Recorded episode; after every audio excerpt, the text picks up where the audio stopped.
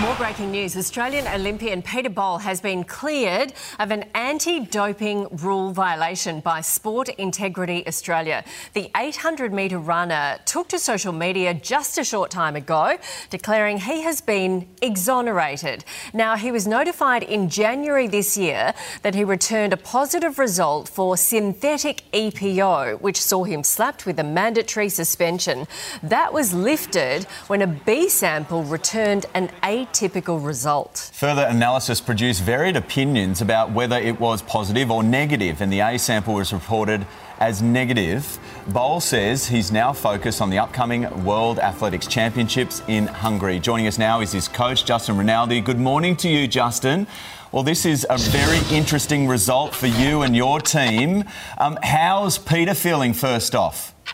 Well, Pete's over the moon. He's um, at, at, the moment he's in Andorra training altitude. It's about one o'clock in the morning, um, but he was so excited. He messaged me about five o'clock in the morning our time, um, and he's over the moon.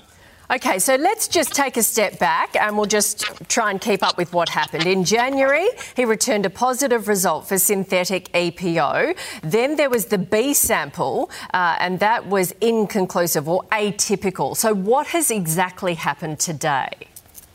Yeah, well, you know, as we want in this sport, we want the investigators to thorough, thoroughly investigate any suspicious drug sample. So they spent the last seven months basically looking through all our records. You know, Peter handed over his laptop, I handed over my laptop, our phones. They went through all his bank account details. They retested a number of his samples, uh, and they couldn't find anything else. So, you know, they let us know that they've done their investigation, um, and they're happy to close it at this point. Uh, Justin, now that it is closed, I mean, you guys have spent a lot of money, potentially um, damage to Peter Bol's reputation out on the track and, and commercially. I mean, what's the recourse now? How do you follow it up?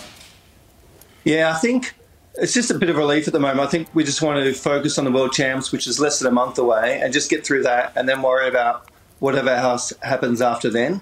Um, but it's definitely a weight of, you know, a massive weight off Pete's shoulder because it, always, it was always there in the background. There was always emails coming through asking more questions.